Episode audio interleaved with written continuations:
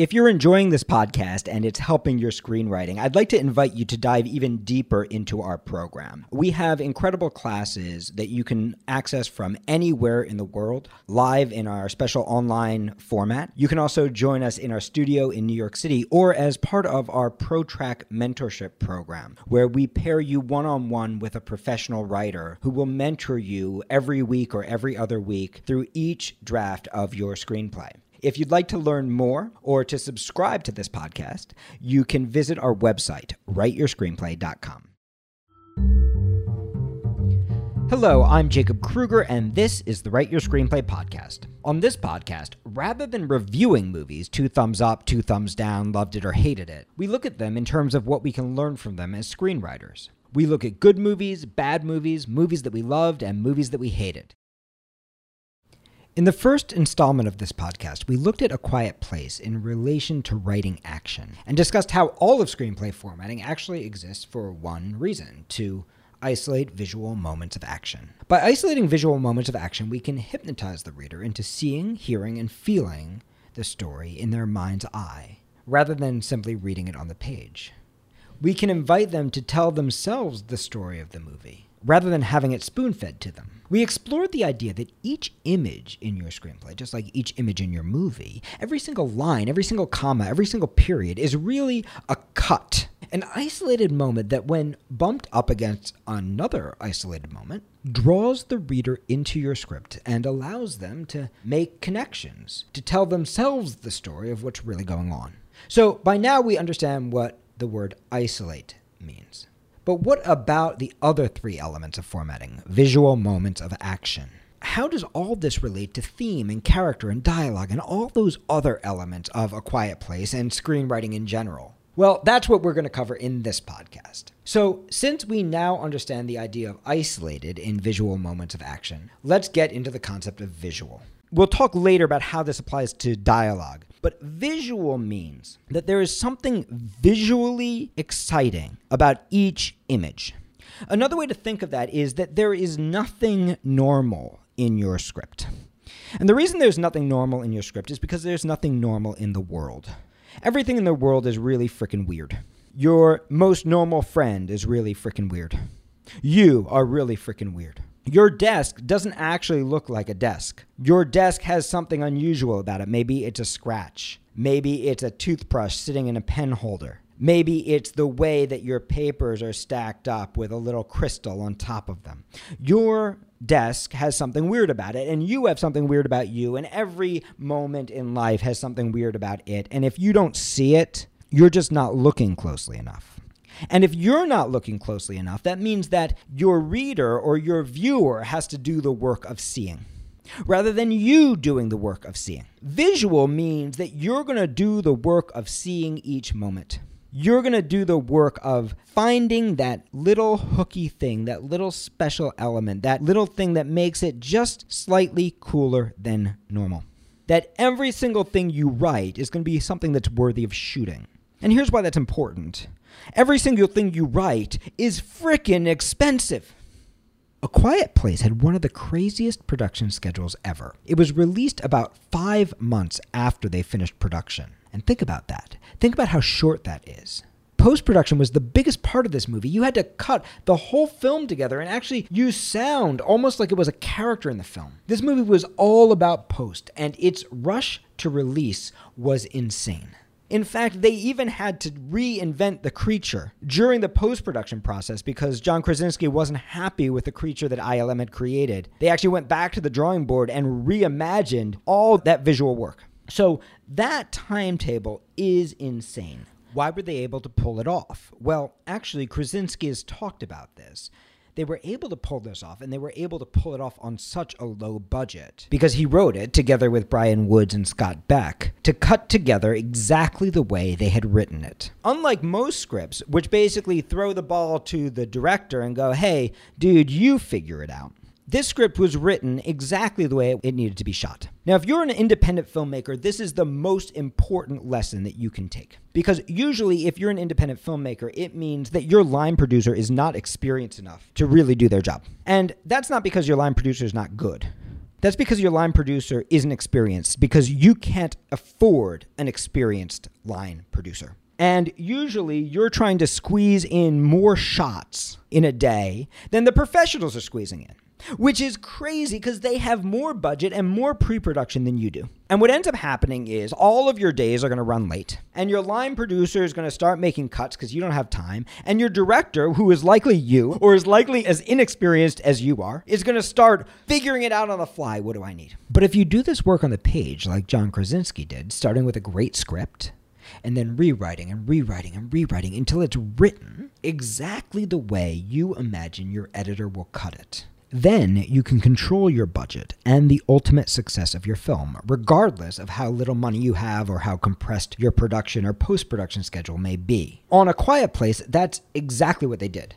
Although they did a little bit of rearrangement in the editing room, they actually cut it on the page exactly the way they wanted to get it shot and edited. Each image written on the page in exactly the way they were trying to shoot it. What Krasinski did was he took a great script, the early draft we referenced in the last podcast, and he revised it until he had isolated each of those visual moments of action. And that allowed him to know exactly what he needed as a director. But that also allows you flexibility and huge budget savings when something goes wrong. When you don't get your location, or it starts to rain, or you're running behind and you don't have the budget to pay overtime, you can actually make the cut on the page and see how it's going to affect the rhythm and the tone of your script. And your inexperienced line producer isn't going to be able to predict this. And trust me, if you're doing a low budget movie, your line producer is almost certainly inexperienced, since you're just plain not going to have enough money to hire an experienced one. And the chances are your inexperienced line producer has already under budgeted your production. And if you write non specific action, like Jake is recording his podcast, it's just going to exacerbate the problem. Your inexperienced line producer isn't going to think, Jake records his podcast. What are the shots I'm going to need to convey that in a captivating way? He's just going to think, cool, Jake's sitting at a desk, one shot, bang, bang, done.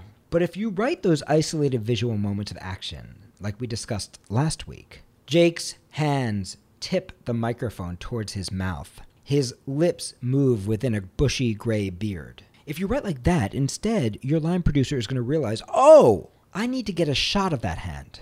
I have to get the close shot of that mouth. I've got to get hair and makeup to make sure that beard looks right for the close shot. When you learn to do this work, you are actually going to be writing better than the professionals. Most professionals don't have time to do this, and because of their reputation, they don't have to do it. They can throw it back to the director and go, hey, here's the story. Get the gist? They can just think of it like a blueprint. But you, as a young writer, as an emerging writer, or if you're planning to self direct, if you're working on a low budget, or if you're trying to break through to Hollywood, or as the writers of A Quiet Place did, if you're actually doing both, if you're thinking, man, I'm going to have to make this myself, and meanwhile your agent is out there shopping it, and everyone in Hollywood is saying no, but finally Michael Bay says yes because he sees it and feels it and experiences it and knows it's going to work. If you actually do that kind of writing, you're going to save yourself so much money, or you're going to make yourself so much money, and you're going to give your film so much better of an opportunity to actually get made. And that's all we want, right? At the end of the day, we want our movies to get made and we want our movies to be great. And writing in this way protects you. It protects you from producers. It protects you from coverage readers. It protects you from inexperienced line producers. It protects you from inexperienced directors. And let's say the film was made not by John Krasinski. Let's say the director hadn't been such a brilliant filmmaker who could come to that original script and do his own revision and make it even stronger. When you write this way, even if you get stuck with an average producer or an average director, you've given them something that they can actually shoot. You haven't given them a blueprint that they have to figure out, that they need special expertise like an architect does to read. You've given them something that translates directly to that little movie screen in their mind. So the first element, isolated. The second element, visual. The third element is called moments. Moment means we're going to see the greatest hits. We're not going to see all the stuff in between. If you're writing a play, you'd watch the character enter, walk across the stage, say hi to the other character, and then leave. They would have to actually track all that little detail. And that's why plays actually have very little action because we go, ah, we'll figure that out on the stage. But when you're writing a film, we have the power of the cut, these isolated visual moments of action. And that means we only need the greatest hits moments, the moments that create the impression, the trailer moments. Oftentimes, what this means is first overwriting and then compressing our script down to the very, very best moments that we've written.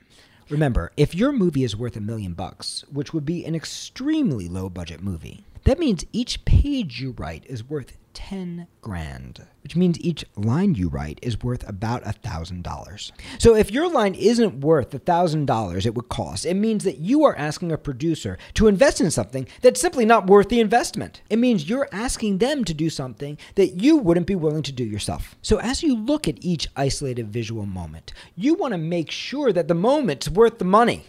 That $1,000 or $10,000 or $100,000 that it's so vital, so important to the rhythm, the tone, the feeling, the experience of the script that if somebody asked you, would you rather have a thousand bucks or that moment in the movie? You'd say, keep your money, I want the moment. The last element is action. Your director is going to cut on action, and that means you should cut on action. That means you want to build your movie around these isolated visual moments of action. Anytime you see something, if you see something isolated, visual, and it's a moment, add some movement to it. And what you'll discover is that suddenly your script starts to have a drive. Suddenly you can go, oh, I can cut from this action to this action. And once you've created that isolated visual moment of action, you can start to use the power of the cut. You can start to ask yourself, if this is the first thing I see, what is the coolest thing to cut to? Not what do I need to describe to make it clear to the audience, but what's the coolest thing I could cut to from here? What's the next isolated visual moment of action? Or what's the next cool little isolated visual moment of talking? What's that next thing that I could cut to that's going to start my audience seeing, feeling, hearing, experiencing my movie in their mind's eye?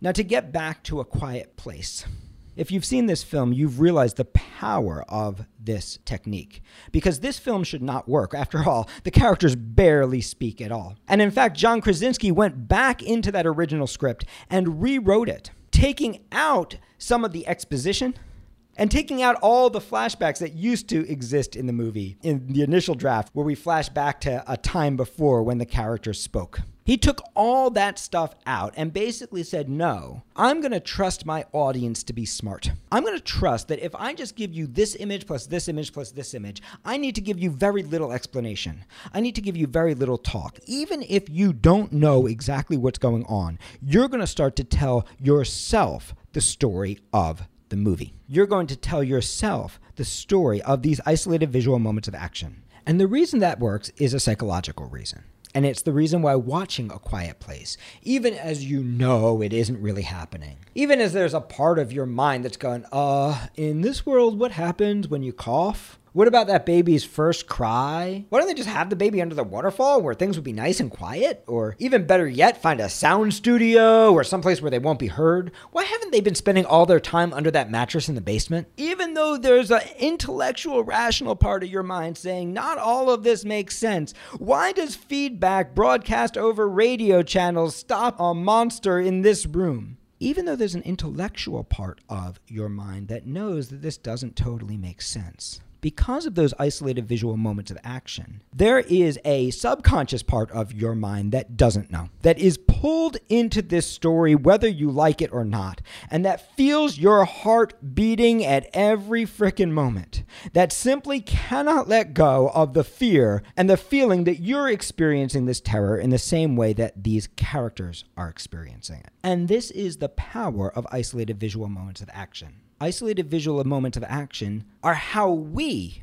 process our world. We don't remember all those minute little details, but we do remember those isolated visual moments of action, those greatest hits things that changed our lives. And the way that our minds process that information is by linking those big moments together to tell ourselves the story of who we are, of our lives, of our families, of our relationships. So, when you isolate the visual moments of action in your story, when you start to think about formatting in this way, and when you start to get even more advanced in this work, like we do in our Write Your Screenplay and our Write Your Screenplay 2 classes, what you'll start to realize is that two people get hypnotized. The first is the collective person of your audience. Every single reader and every single viewer, they start to get hypnotized because you're speaking not the conscious mind language, but the language of their subconscious mind the language by which we believe the things that we see, hear, and feel. But the second person who gets hypnotized is you. You, the writer, as you see, feel, hear, experience, as you actually force yourself to do this work of isolating the visual moment of action, you, the reader, start to hypnotize yourself.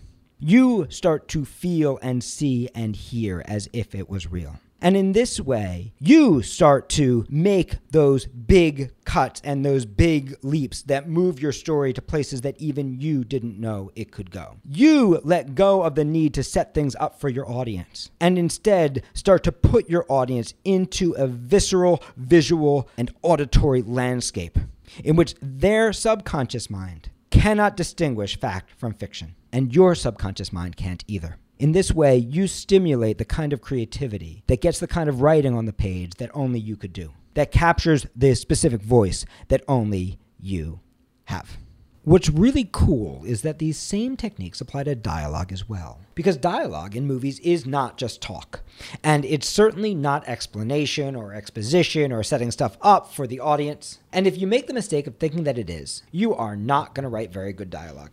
We've talked about the idea that every image in a movie is an isolated visual moment of action. But we haven't yet talked about what drives those isolated visual moments of action. Because the technique of writing in this way is really just a tool that we use as writers to hypnotize our readers and our audiences and ourselves. Movies are not just a collection of pretty pictures, just like dialogue is not just a collection of snappy lines. Movies are stories of characters going for what they want, against often impossible odds grappling with real challenges and life altering obstacles that force them to reveal who and how they really are, to make choices that force them to change forever, whether they want to or not. It's the compelling power of that character's want that drives all of those isolated visual moments of action, that lets you know what we should see and what we should not see. The scene in the store that I described in last week's podcast is not just a bunch of pretty images designed to create a story for the audience. It's a scene driven by a profound want by the characters to get medicine for their child against the obstacle of a world where the slightest sound can mean instant death. And the images that we see are inflected and influenced by that want. The bare feet, the sand sprinkled on the floor to muffle their footsteps, the careful navigation of those pill bottles. And the inciting incident of that scene, the moment that opens the door to change in this scene, is motivated by a want as well. When that little boy, who believes that a rocket ship will take them away from this hellish place, sees a toy rocket ship and wants it. So, just as each image you write is an isolated visual moment of action, driven by a compelling want, so too each line of dialogue is simply an isolated moment of action driven by a compelling want. That's right, dialogue isn't talk, it's action. It's the stuff people say to get what they want, just like action is the stuff that people do to get what they want. And when writing dialogue, we want to isolate the lines that capture that want most clearly. The lines in which they're going for their want with everything they've got. We want to strip away all the filler, all the, hey, how you doing? Good, how you doing? All that bullshit that we hear in everyday life and get right to the good stuff. Similarly, as we write dialogue, we're not just looking for lines that reveal character even though that's the common wisdom of many screenwriting books. Spend your time revealing character, and people will start saying this about you. Well, she's great with characters, but she doesn't really get structure. Or, well, the characters are awesome, but nothing really happens. Your job as a writer is not to reveal character, but rather to reveal those isolated moments of action and dialogue that allow our audiences to tell themselves the story of who the characters are and what the character wants. Just like action must be visually compelling, dialogue must be rhetorically compelling, which is just another way of saying don't let your dialogue be normal. Instead, drill down to the character's want. Feel the need burning underneath that want, and notice how your character pursues that want in what they say in a slightly different way than any other character. If you see something normal, strip it away. Look closer. Let it grow so organically from your character that putting it into any other character's mouth would feel impossible. And then, just as you allow your first images to creatively inspire the ones that follow, let that line of dialogue inspire the future lines of dialogue for your characters. But don't do it intellectually, do it instinctively, simply keeping that last line in your head and letting it echo through the ones that follow until you start to know one character from the other just from the way they speak, just from the way they pursue their wants in dialogue, until you could pull out any line at random and know who must have said it because you can feel the want and the how underneath. Just like we're looking for moments in our action, we're looking for moments in our dialogue. The moments of choice, the shifts in tactic, the push and pull, and all those huge decisions that change our characters' lives forever. Those words we say that we can't take back, those choices of action from which there is no return. And this is the most important part because you have to remember that your dialogue is also a type of action.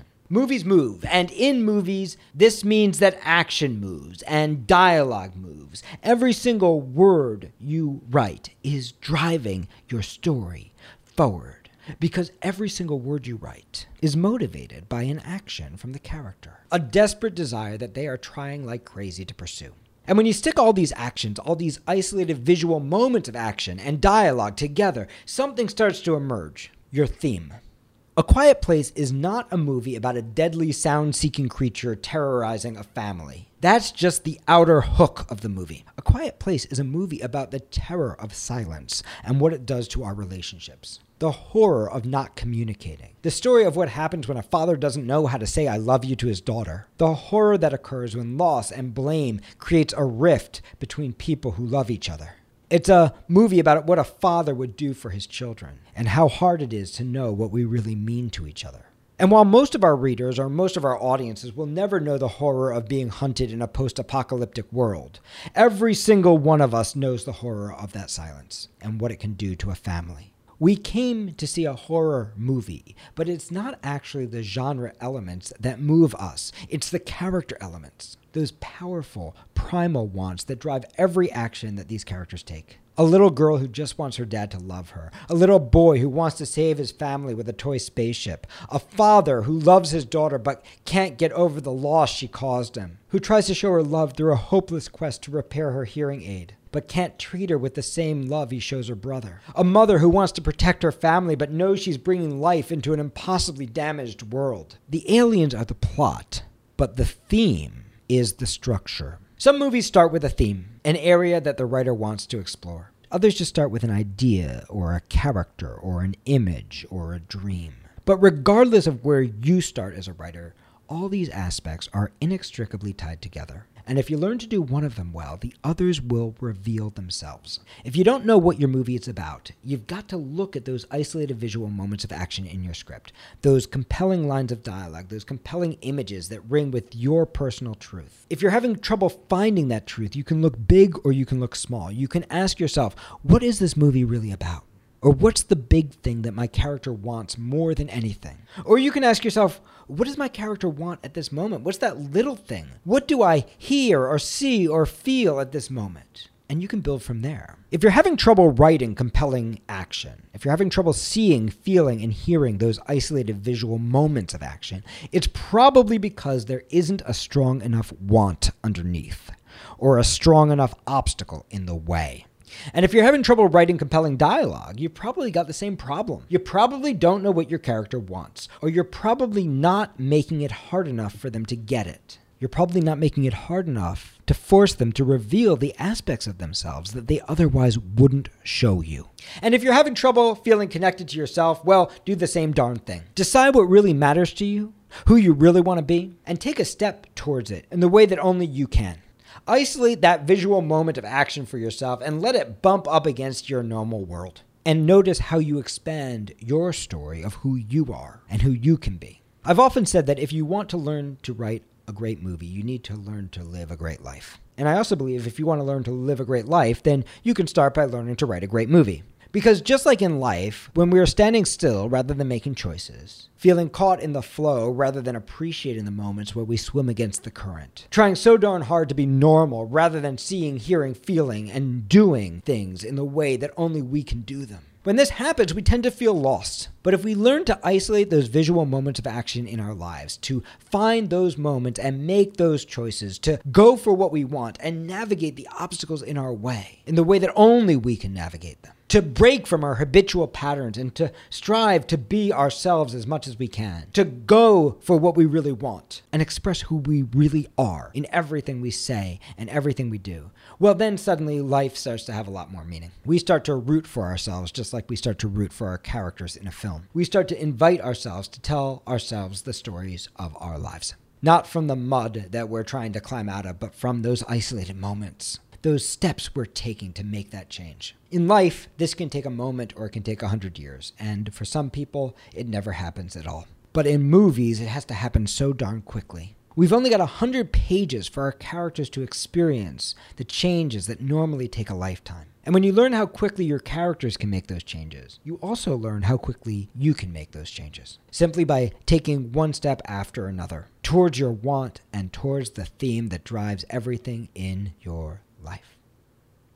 So ask yourself if you're feeling lost in your screenplay or in your life, what step are you willing to take today? I hope that you enjoyed this podcast. For a complete transcript, please visit our website, writeyourscreenplay.com slash podcast.